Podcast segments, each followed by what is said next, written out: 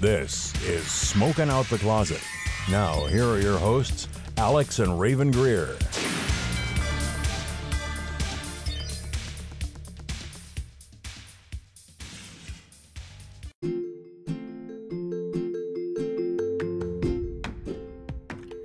Hey, it's Raven. I wanted to announce two new affiliate programs that Smoking Out the Closet is now a part of. First, I would like to announce a Pittsburgh local company, The Hemp Co., with two E's in the. They offer hemp-derived products including Delta 8 and Delta 9 gummies, vape cartridges and pre-rolls, HHC vape cartridges, and sustainably used devices and products. All products are made with hemp bioplastic for all your cannabis device needs. And every product is third-party lab-tested, DEA-certified, and Farm Bill compliant.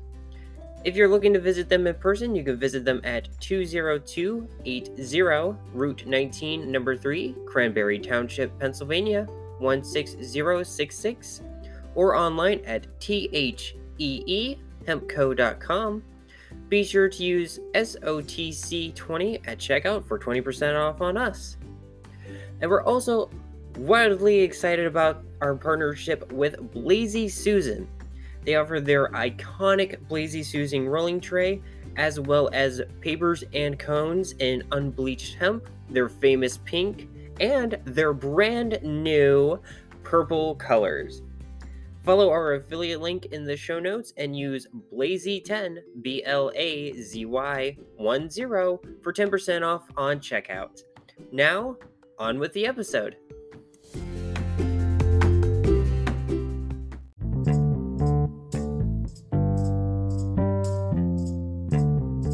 Hi, I'm Raven. I use she, her pronouns. Hi, I'm Asmodeus. I use they, them pronouns. And welcome back to another episode of Smokin' Out the Closet.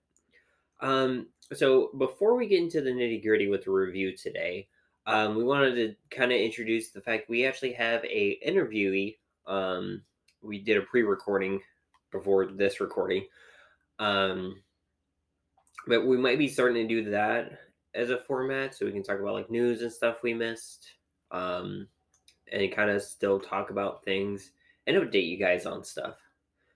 Also, as he's feeling a lot better. Yeah, I no longer feel like death, so this is good. Mm-hmm. I'm just a little congested, that's about it. I don't know what kind of sickness I had, but that was gross. Mm-hmm. I think you actually had influenza. Fever at 102 for like 2 days. Yep. Ugh. Do you want to go into what we're smoking on while I sit here and stuff another pepperoni slice in my mouth? Yeah, where did you put the... It's over there. Mm-hmm. So we have Kind's Fried Cream Flour. I have had this off the podcast before, and I really like it. It's an indigo from Kind. It's owned by... Same family as, like, Seven Hills. Lost in Translation. Rebel, yeah. This has about 0.35% limonene in it, 0.229% linalool, and then 0.13% humulene. It also carries phyllene, 0.417%. So. It was a good strain. It a lot of resin while we were using it. Very resiny. It used to be good to press. Mm-hmm. I just realized this was your, what do you call it? My pick? Yeah, no, your container. It has your store sticker on it. Oh, yeah.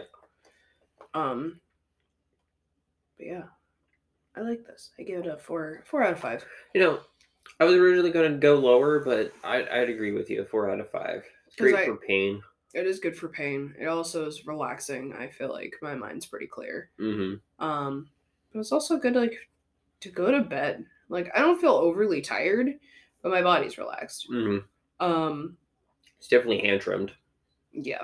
Because there's a lot of the sugar leaf on it still. Not like overly bunch, but it's enough for like, oh, you can tell this was hand trimmed. Maybe that leads to the rosiny too. It could, probably. So, we're kind of loosey-goosey with this beginning half. Do you want to talk about the interview at all? Yeah, so That was a fun interview. We got to talk about our other episode on In Plain English a little bit. It was short. It was only like a half an hour. Also, Zoom was going to kick us off, but I feel like we got to cover a lot of ground in that half an hour. We got to talk about their podcast. We got to talk about their ties with, like what they do when they're, I don't want to spoil too much of it.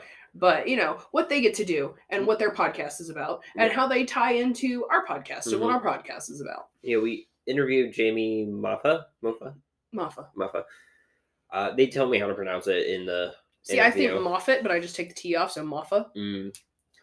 But, they were the host of... That's actually a really smart way to... For all you Doctor Who fans, Stephen Moffat, who writes Doctor Who episodes, I take his last name and just take the ending part off. It's Moffa instead of Moffat. Oh, so that's how I remember.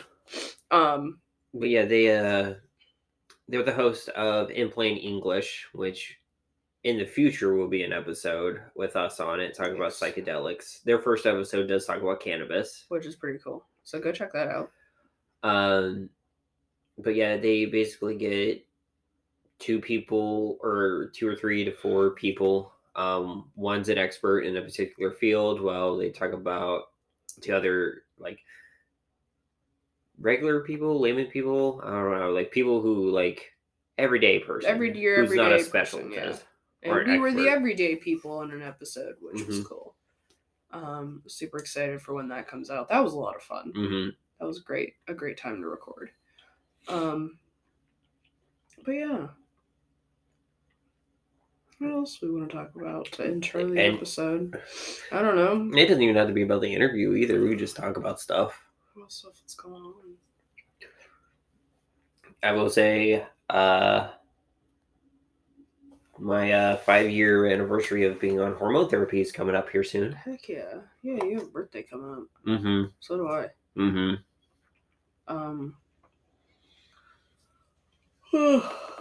The trip to Ohio coming up, I'm not sure if that's going to affect our recording schedule or not. It might.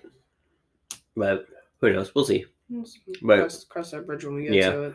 Just a little for the future audience. It might. We're going to Ohio for a few days, but... We might jump over to Michigan. Where's that from? What has that been Welcome to Night Vale. Oh, really? That state that doesn't exist. Michigan. Why don't you go back to tiny soda? You mean Minnesota? Yeah. Oh, I got to go see Welcome to Night Vale. Oh, you want to talk about that? Oh my gosh, yes. Holy shit. It's a very queer event. Wow, there were so many queer people there. That was so much fun. Speaking of queer, the voice of Night Vale, Cecil Baldwin, is a very out and proud gay man. And he plays a very out and proud gay character. Well, do you want to tell our audience who might not know what Welcome to Night Vale is? So Welcome to Night Vale is my favorite podcast, aside from the one that I'm on. Nice save. But this is my favorite podcast to listen to. I have binge listened to all the episodes within the past couple years. I finally am caught up, so I'm listening to other podcasts now. I have time for listening to other things. But it is a audio drama told as the perspective of a radio station in a small desert community where weird sci-fi things happen. It's like the Twilight Zone meets the narrative style of World of Wars? War of the Worlds. Yeah, but also... has a little bit of, 1985 secret government in it. It's classified as a cozy horror. So, one of the example I always give is of the glow cloud. That's a glowing cloud that rains dead small animals down on the town. And, there's, big sandworms and there's the Church of the Smiling God, which is this weird little, kind of cult within the... next community over from Night Vale. Desert Bluffs. Yeah, and it's a weird little podcast written with absurdist humor that's just the weather is music. And at the event, Danny Schmidt, he was on one of the very early episodes of Welcome to Night Vale. He did one of his songs on there. This is what introduced him to the podcast, and he was touring and stopped at Pittsburgh, the location that I was at, to go see, which was literally 15 minutes away from my house, and I would have kicked myself if I wouldn't have went. Mm-hmm. The tickets were real cheap. I had it was a folding chair, but I didn't care. I was right on the floor. I was within probably 20 feet of Cecil Baldwin and Joseph Fink, which was amazing. And you could tell that he's so passionate and he loves that show and his fans so much. And I got a signed poster. And it was just, it was such a special night because everybody was there for the same thing. And it was just such a safe group of people to be with and so accepting. And there were some people who had some really cool cosplays. I did my makeup all neat. I drew an eyeball on my forehead. And I had like purpley, starry makeup going on. And I had my galaxy jacket on. But it was just an amazing experience. Very immersive. Do you want to talk about what the story was? Because it's a very queer story. It's a very queer story. It focuses on Cecil and his husband, Carlos, building a house together. Mm-hmm. And can a house be haunted before it's even built? It is currently still touring as the recording of this episode, so I'm not going to say anything about it. Mm-hmm. But definitely go check it out. It is a labor of love. These guys put so much into this show, and you can tell in that room and that energy that it was an immersive experience that fed off each other, and it's a standalone thing. So if you don't know anything else about Welcome to Night Vale other than what I just told you, you could just go see it and have a good time. But gosh, it's so inclusive and just progressive and very much in line with what we talk about on the podcast too, like political world wise. Mm-hmm. So yeah. Can I be real for a second and like real deep? Sure. Possible trigger warning. Just be on the safe side. This might be a little TMI also, but so I got an appointment for breast augmentation for my chest because as a trans woman, they're not really where I feel comfortable, and I don't get dysphoric. Like the dysphoria is still there at times, I should say. So, really cool doctor, treat my pronouns with respect, and you just want to learn my history and everything a little bit, my transition. Totally okay with the cannabis stuff.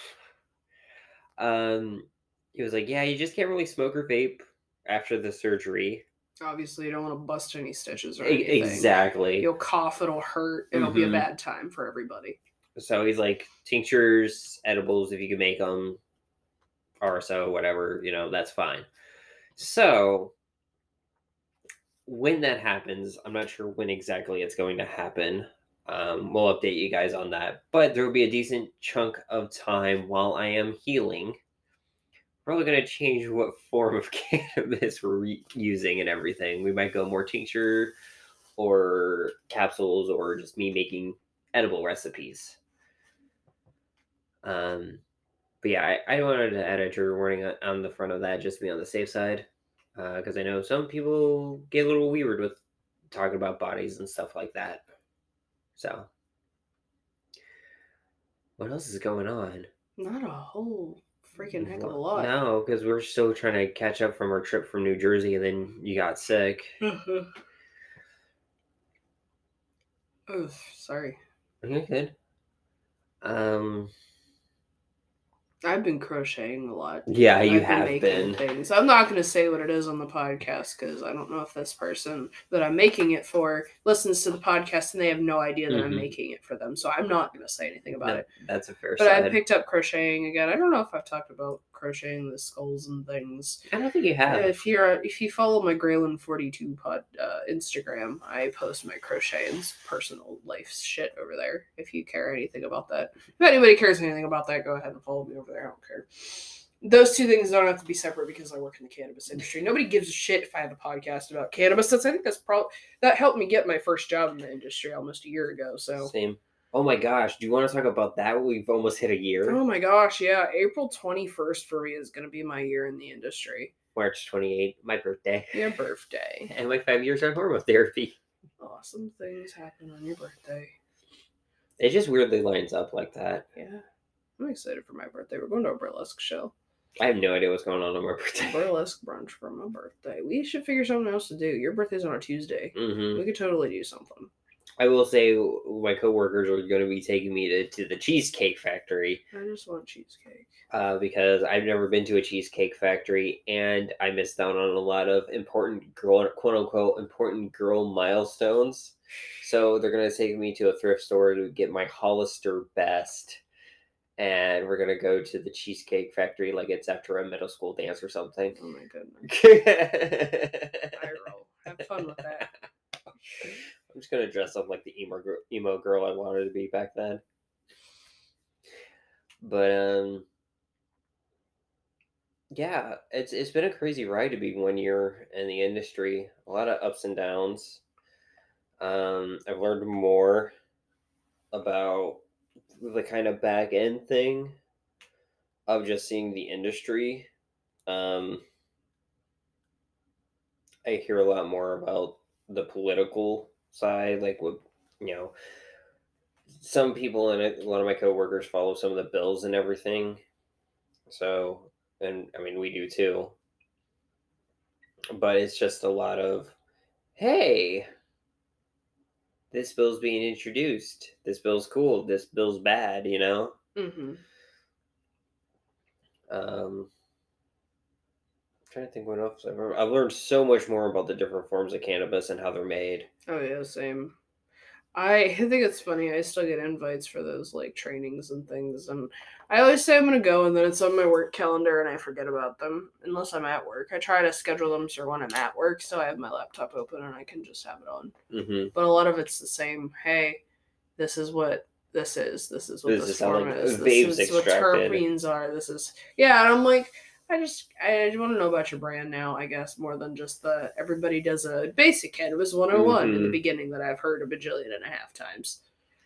But what else?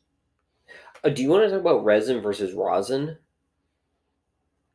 I don't even know the difference.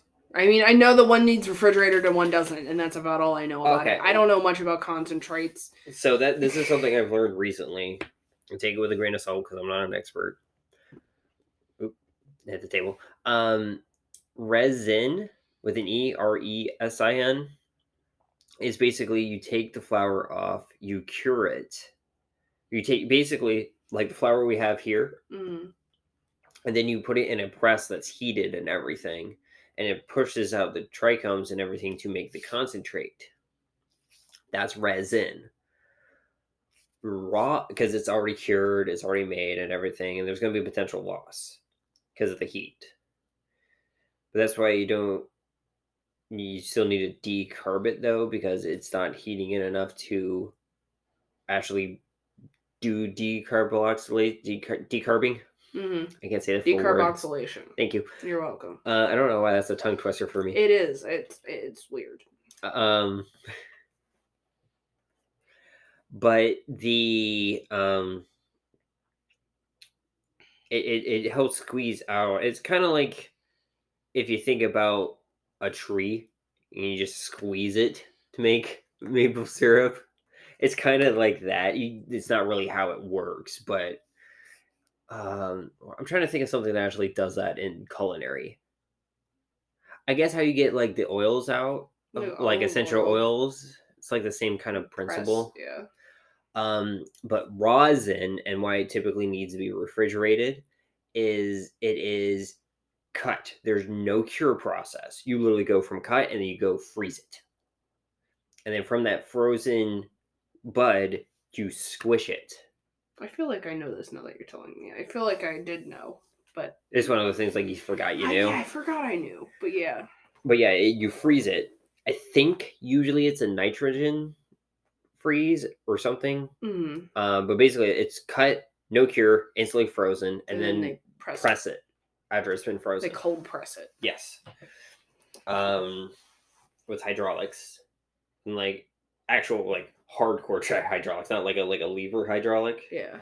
But then again, maybe resin is also done with that because it's a factory setting more. They're probably just more button. You know, I want to watch them do it. I want to watch this stuff leak out of the plant. Dude, that'd be so cool to actually go to like a grower processor and just see this shit. Watch them press it. Yeah. But yeah, that's the biggest difference is in the extraction process anyway. One's cured, one's frozen. Now it's argued that the frozen version is better. I've heard it's better because you don't lose the trichomes from the curing process or the slight heat up. Yeah, it is when you make resin. Whether that's accurate or not, I don't know. From people that I've heard that have bought it, they fucking love it. Like, the Floracal stuff has been real popular. It really We've gotten some of the Prime stuff in. That's been selling really well. And I feel like it just has a cleaner, probably has a cleaner taste to it. It's the same with if you have a live cart versus a distillate cart. Mm-hmm.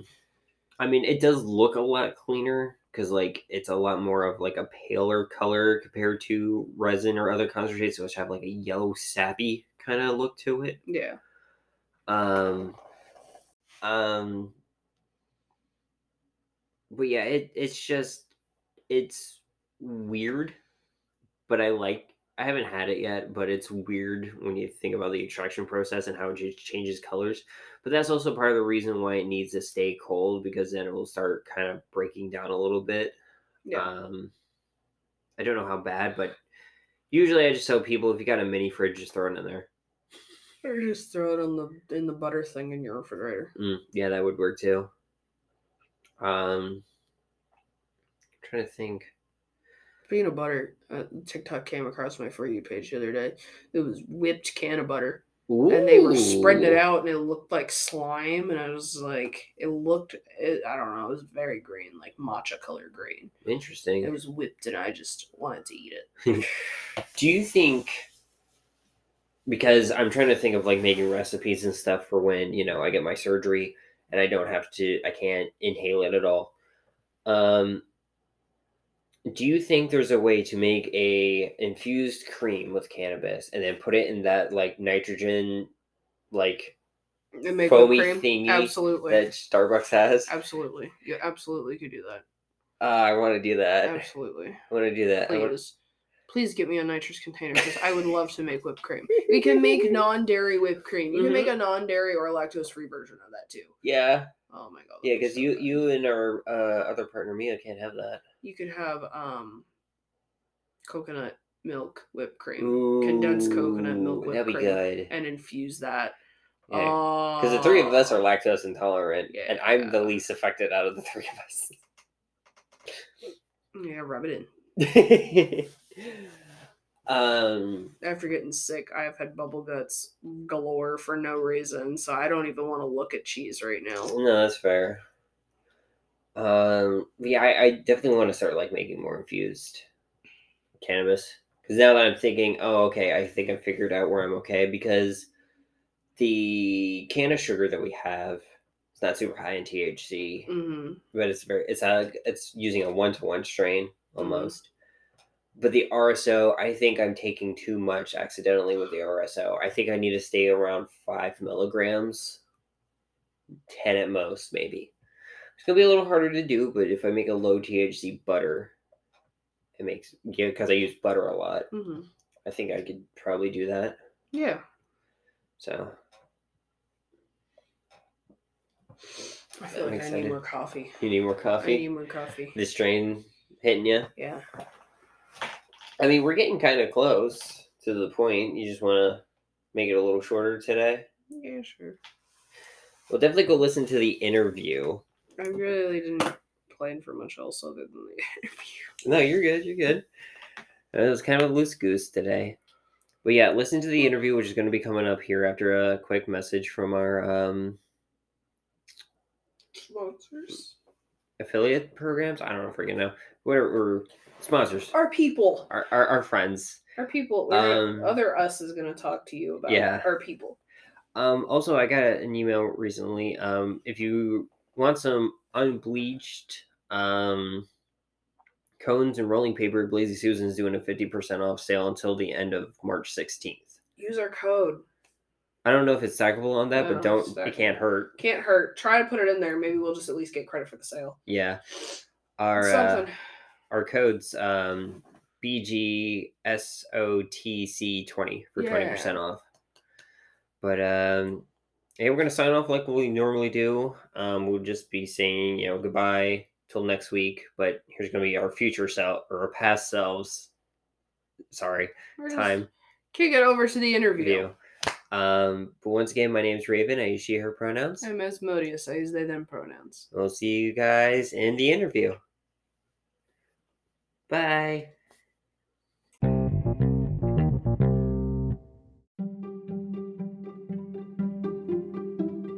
Hey there, it's Alex from Smokin' Out the Closet.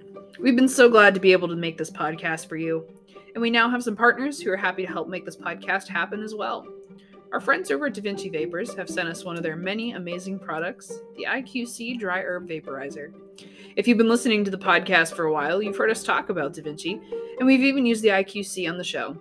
With a half-gram dry herb chamber, 30-second heat-up time, precision temperature control, removable and rechargeable 18650 battery, and an on-time of 2 hours, what's not to love about the DaVinci IQC?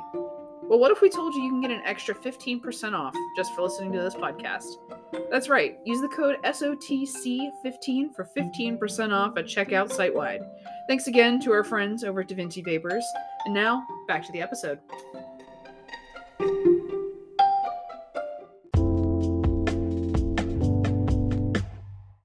Hey everybody, we have a wonderful guest coming on today's episode. We have Jamie, I'm sorry, I didn't ask how to pronounce your last name before we did this. Moffa, okay.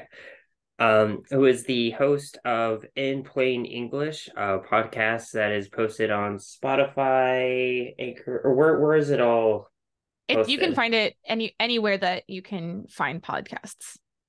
Right, yeah, because you also have a website too, if I recall correctly. Yes, yeah, the website is inplainenglishpod.org, and then people can find all of the previous episodes there, as well as links to their favorite podcasting platforms. Cool. So I guess first question is, what made you want to start In Plain English? So, I mean, I guess a little bit more of a background about me is that I'm currently doing an MD PhD degree, and I'm specifically currently studying in neuroscience. But I've been, you know, in science and wanting to do science since undergrad, and had noticed that, you know, first of all, I've always been like a writer, a communicator. I love like communicating to other people. And I noticed that a lot of science really was not very accessible or approachable to people who were not scientists, and even to people who were scientists, but not in that specific field. And so once I started grad school, I had been kind of kicking around this idea for a little while of doing a podcast where we would kind of talk about papers and break them down, but in ways that people can understand, because, right, like public money, like your taxes are funding most of the stuff in this papers. But if the average person off the street tried to pick up something in Nature, they'd be like, what is going on here? I don't get it. No, that's totally understandable, because I'm very much that. I don't understand it. Yeah. So I actually got the like, boost I needed to start it when I got accepted to a science communication conference back in August of 2021. And so I kind of like put together an initial presentation, an initial episode for the podcast, recorded that with a couple of my friends, and then presented it at the conference and got a lot of great feedback, and it sort of took off from there. That's awesome. Because yeah, I did have my next question was talking about your university and everything, because I remember the emails and everything you were signing with that. Did you want to talk about more of the specifics of your study at all?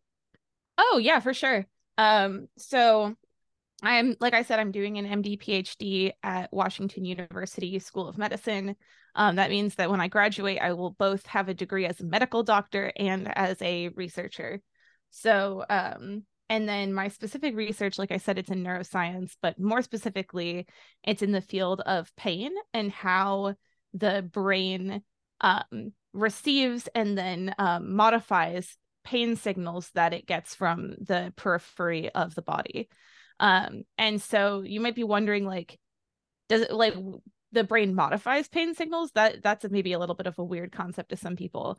But the best way that I have to explain this is, say you've just accidentally touched a hot stove with your hand, and you pull your hand back, you're like, ow, that really hurts. And then your first instinct is to go and grab your hand. That's actually engaging what's called a top-down mechanism of pain control, wherein your brain senses both the pain and the non-painful pressure you are putting on the injured area. And it actually interprets the non-painful pressure in such a way that actually reduces the pain signal that's coming up from the injured hand. It's like, oh, it's kind of like, oh, okay, we've got this. This is being taken care of, because what pain is ultimately is a signal to your body that something's wrong and needs to be taken care of. So I'm studying how the brain kind of interprets all of these signals and turns the dial up or down on how much pain you're feeling from the periphery. And this is most important in chronic pain, which is when you have pain that lasts beyond the initial injury has healed, or in the absence of any injury at all. And chronic pain is extremely debilitating. It affects, millions of people worldwide, and it's really tricky to treat.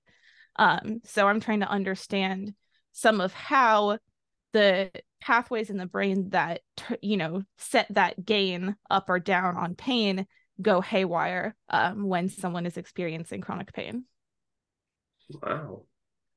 I could definitely because knowing my mom has fibromyalgia, that would definitely be interesting to see how the brain works and everything with that. Wow. That's awesome. Right. I don't know how that just having that drive and everything for that is just I think admirable, honestly. Yeah, absolutely. Yeah, it's certainly an interesting and very needed field of research. I think one of the things that we maybe don't do as well, though, and this is something that a lot of different research fields are trying to do better, but it's surprising that we don't do it currently, is that there's not actually a lot of patient involvement, especially in the basic science side of research. And so there's a movement within the chronic pain field and fields that study different kinds of disabilities to actually get input from people who actually experience the things that we're studying in order to better hone our research questions. I never even thought about that. That is surprising, but it's good to hear that they're actually getting more patient involvement and everything with that. Yeah. What is the coolest or weirdest fact you have learned from the show? Oh, from my show. Let's see. Coolest, or I'm going to have to think on that, because I've done I'm approaching 20 episodes. So there's a lot. Oh, this is a good one. So I did an episode about astronomy, and more specifically when the Earth was forming, in the very, very, very early period of the solar system, how water got to Earth. And this is, I think, episode 4. And it turns out that Earth formed too close to the sun to have just had liquid water on it, because it would have all evaporated before Earth's atmosphere formed.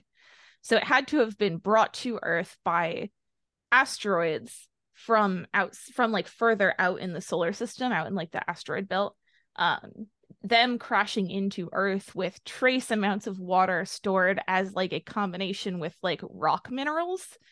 That's how we got all of the water that we have on Earth, probably.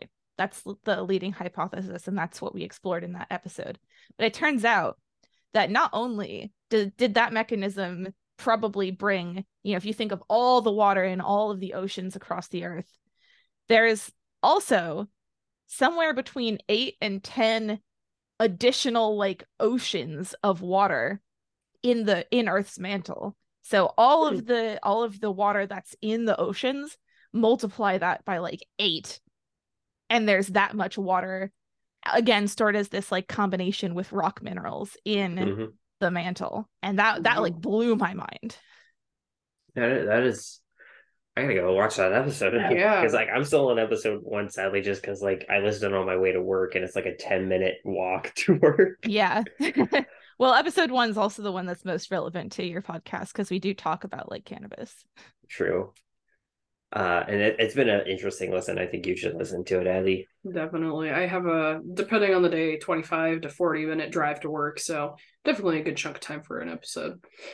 But there was one thing I remember watching on TikTok that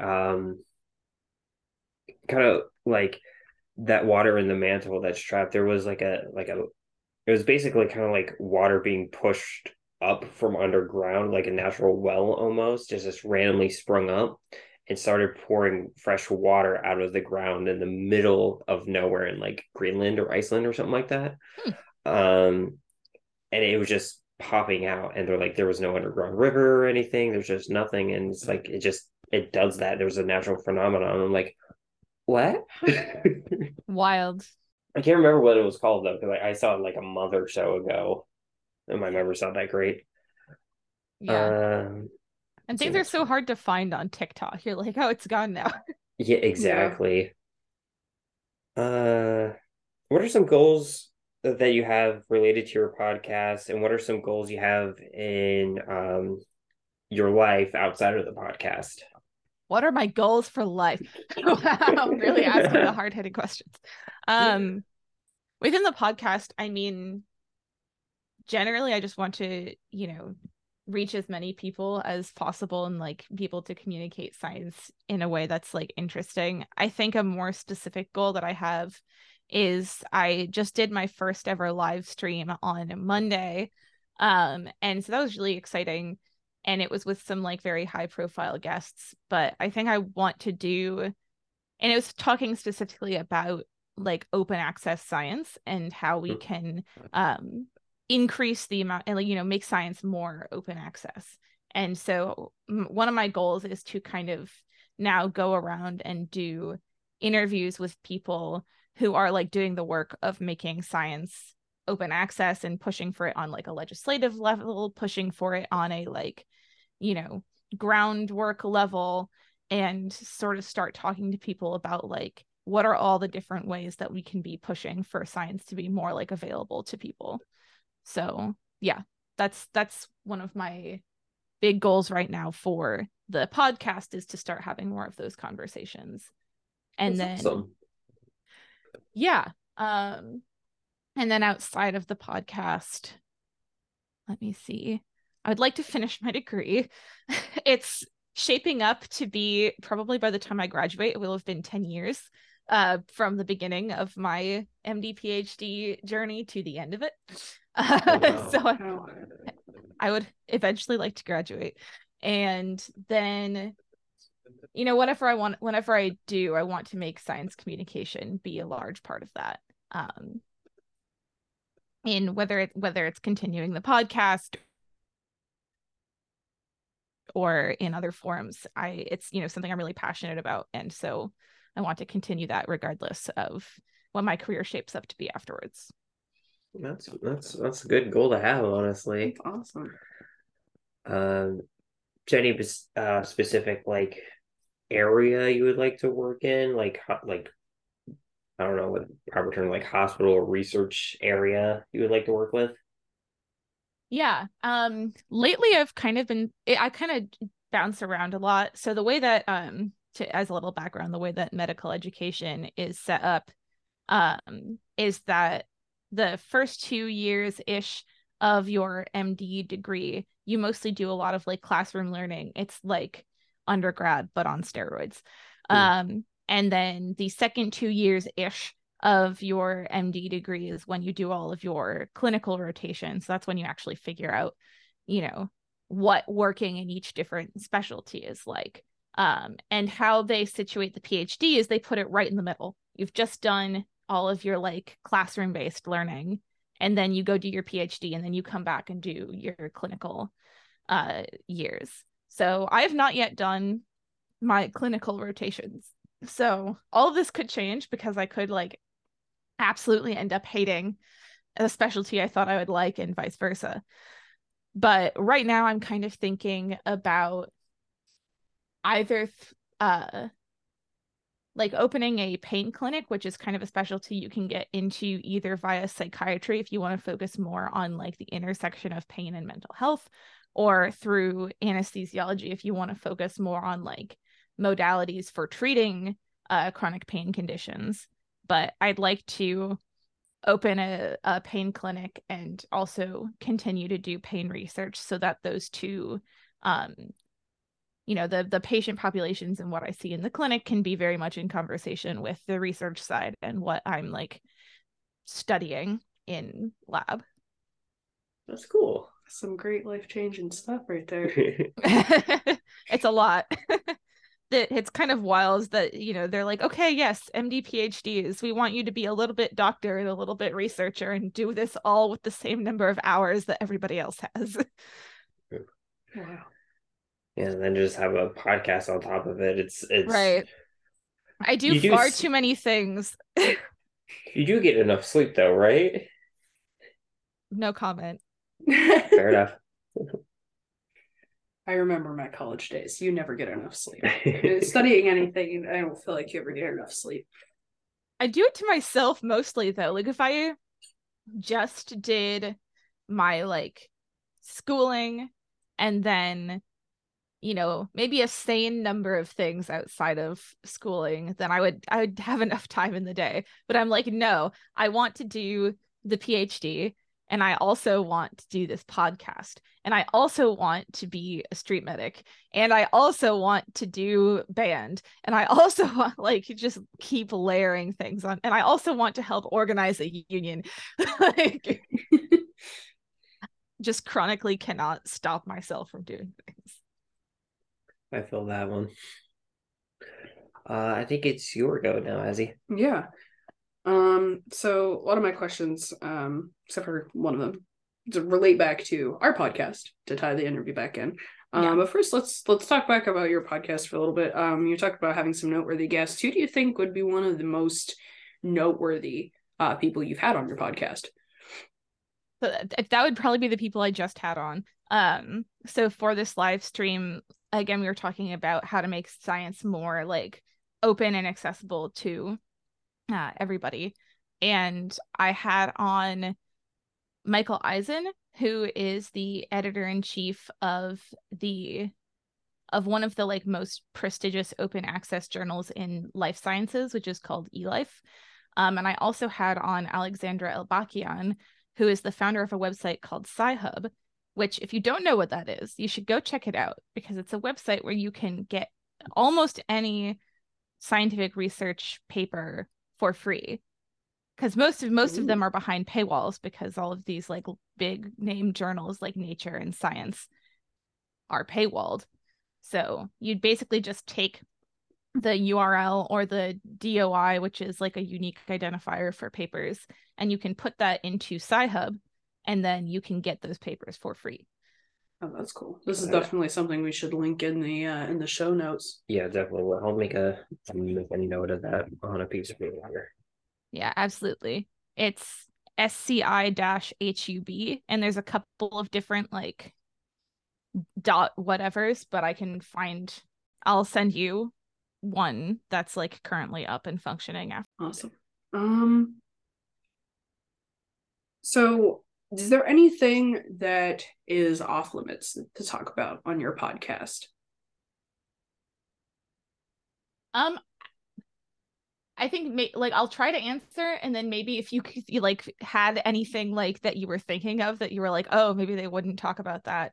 But in general, like when I started out, I intentionally was like, we're going to define like research very broadly. I didn't want to limit it to life sciences or quote unquote hard sciences or whatever. I wanted to, like, I constantly want to learn more things. So I wanted to have expansive discussions with people in many different areas of expertise. So as long as it is something that you can do research about in some way, we talk about it. In terms of like controversial topics. I mean, like, I can't think of any off the top of my head. I mean, our first episode was about cannabis, which is less like becoming less and less controversial in general. I've recorded but not released an episode about psychedelics that actually Raven and Asmodeus were on. So that'll be releasing in a couple months. So your listeners should definitely check that one out. Absolutely. I've talked with one of my like big goals in the beginning was to have on this person I knew through Twitter, who's an anthropologist that does research in like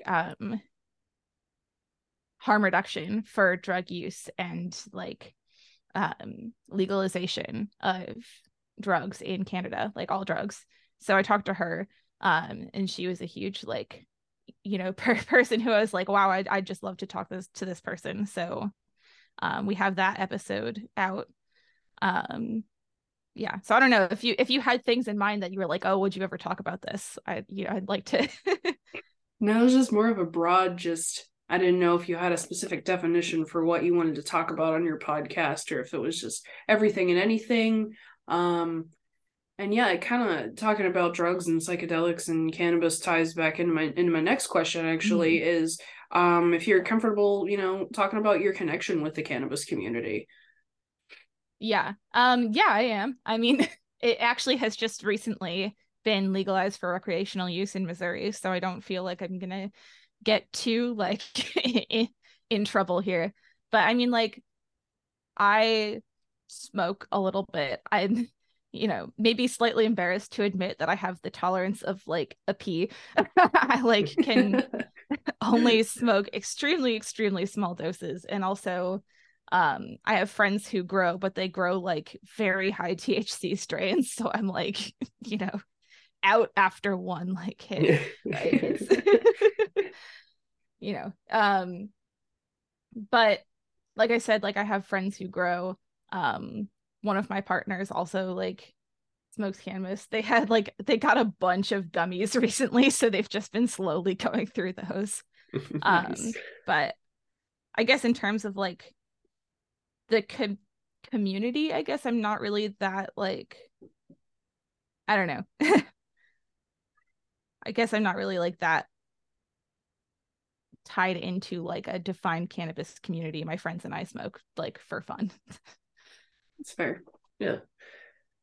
The other part of our, you know, podcast is the LGBT community. And I don't know if you wanted to use our space here to talk about your connection there. Oh, yeah. I mean, I'm non-binary. I use they, them pronouns in case any of your guests were wondering. And I'm also like demisexual, asexual. So I feel like I have very strong ties actually to the LGBTQ community, specifically here in St. Louis, but also just sort of more broadly defined. And I do a lot of like activism related to that. I'm actually, I think as I mentioned earlier, I've done street medic or protest medic related things since 2020. And upcoming actually on March 18th, people are organizing a like trans day of resistance. And so I'm planning to go to that both in my capacity as a street medic and in my capacity as a trans person who's pissed off at all of the laws that Missouri and other states are passing that are trying to criminalize our existence, which is just absolutely asinine. Mm-hmm. Yeah. And so, yeah, I feel like I have very deep ties to the queer community. And it's something that, like, you know, I'm obviously going to continue doing activism around and being passionate about also, like, mentoring and forming a community of, like, queer scientists. Absolutely. It's always amazing to see, like, fellow trans siblings or LGBTQ members in, you know, STEM fields. And it's, I don't know, I feel like it makes the small queer in me that didn't really get, you know, people to look up to. It's just like, well, now as an adult, I see more people that I can connect with in these fields that I have an interest in. Because in high school, science was one of my favorite topics other than English. But yeah, it's just great to see. Yeah. It's to talk about mentorship and having people to look up to a little bit. That was actually very important for my journey. Back, I think it was in my second year of medical school, I was just starting to like question my gender and sexuality and all of that. And we had what's called a lunch talk. So it's kind of like a non-required lecture that they also feed you at, from somebody who was at the time a trauma surgeon at Barnes, which is the hospital associated with Washington University. And they were talking about how they came out during medical school, sort of initially as lesbian, and they were talking about their experience with that. So I reached out to them and I was like, hey, can we like get coffee or something? I feel like I'm going through something similar. And so we met up and I asked them about like coming out during medical school and said that I was like questioning my gender, but I was very unsure and it felt like late. Most of the people who I knew who were out and queer were like, I knew since I was 11 years old that I liked people of the same gender or whatever. Like I felt very sort of late to the game, and they confided in me that at that exact time they were like in the process of questioning their gender and, you know, thinking about transitioning. And so now they're like fully out and living as like a transmasc non-binary person, and also doing excellent work within the queer and Black communities here in St. Louis. And so like they were just and still are an amazing role model to me, to see someone like who was fully like in their career as a trauma surgeon and like was still sort of questioning and evolving in their queerness and their understanding of themselves. So yeah, it's awesome. It's awesome. I do have a follow-up with that. Has it been difficult to navigate in the medical or science community or realm as someone of the community? Sometimes yes and sometimes no. I will say I feel like I've been incredibly lucky. My advisor for my PhD, who also was on the live stream, Brian Kopitz, he has never once misgendered me and has like corrected other people who have misgendered me. Like even before we had met in person, like someone else must have told him or he saw my email signature or something. And like from the very first conversation we had, like I never had to say anything to him. So like absolutely huge shout out to him. Like he has made my, you know, PhD journey so much easier for like not having to worry about that with like my advisor, right? And having him actually like intercede on my behalf with other people and be like, hey, Jamie uses they, them pronouns and whatever. I suspect it might become a little bit more difficult when I get back into the clinic, because I'll be rotating between a bunch of different attending physicians who might have, you know, better or not as good interactions with the queer community. And so I imagine that might get more challenging. It can also be challenging just like there are some professors and some even like other people in the PhD who don't really get it and who like not really out of malice, but just out of like not understanding will like misgender me and misgender like my other like queer colleagues. So it's just kind of a lot of like having to remind people like, oh, you know, I use they, them pronouns. This person uses she, her pronouns, whatever. That definitely sounds like a lot better, I should say, than I was expecting, because I've heard probably just from, you know, things of how it used to be more. It was kind of hard for some people. I mean, I have like heard and like talked to and unofficially mentored people who their advisors or the person they were working immediately with were not as accepting. There was an undergraduate student who was working at WashU a couple summers ago who reached out to me and was like, hey, my mentor consistently misgenders me and like refuses to even make an attempt to gender me correctly, and all these other shitty, like all this other shitty erasure of their like identity. And so it like definitely still exists. I just really have gotten really lucky with the advisor that I chose. Oh, that's very fair. And I hope like it gets better, as it seems to be projecting that way, but it definitely is a slow journey for a lot of areas I know. Yeah. And I mean, like in Missouri, it's difficult, and there are still people at WashU who are like actively advocating against the trans community as a whole. So, obviously having that in the atmosphere kind of dampens the mood of like, oh, things are going great for me. Is there anything you wanted to add, Ezzy? No. Okay. Well, unfortunately, we don't have the pro version of Zoom, so we are on a countdown right now. Is there anything you wanted to plug or anyone you wanted to shout out? Because we do like a little... My plan is to do like a little intro and everything for people before we actually go to the interview. But definitely if there's anything you wanted to add or plug or let people know how to find you.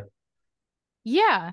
So people can find me / my podcast In Plain English on Facebook, Twitter, Instagram, and YouTube at Plain English Sci. That's PLAINENGLISHSCI. And you can search In Plain English Science on any podcast app that you like. You can also find our website at inplainenglishpod.org, where you can find all of the previous episodes and show notes. And I'm working on getting the backlog of transcriptions done. But currently, only a few episodes have transcriptions because that takes a long time. And yeah, I think, and you can find on the website, there's a link to join the Discord. It's not Patreon. It's not behind a Patreon paywall. You can just join. We actually have really fun conversations there about some of the science from the past episodes, about scientific topics that people would like to see in the future, and just generally sort of forming a community between listeners and the experts and guests I've had on the show in the past. Thanks. Nice. I greatly appreciate you being on our show and everything. Yeah, thank you so much. Yeah, thank you for having me. And thanks for being on In Plain English. Of course. Let me just actually also look at when that's going to be coming out so y'all can tell your listeners when to... Yeah.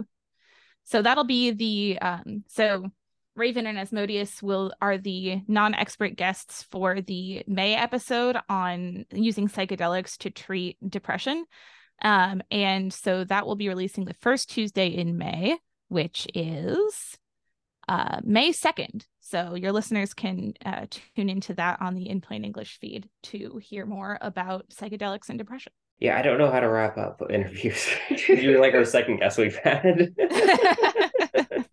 Oh, yeah, thanks. Thank you again. Definitely go check them out. Check out In Plain English. I feel like this is how I've seen other people wrap up interviews. So we'll plug our guest. Go check out In Plain English. You will leave everything in the show notes.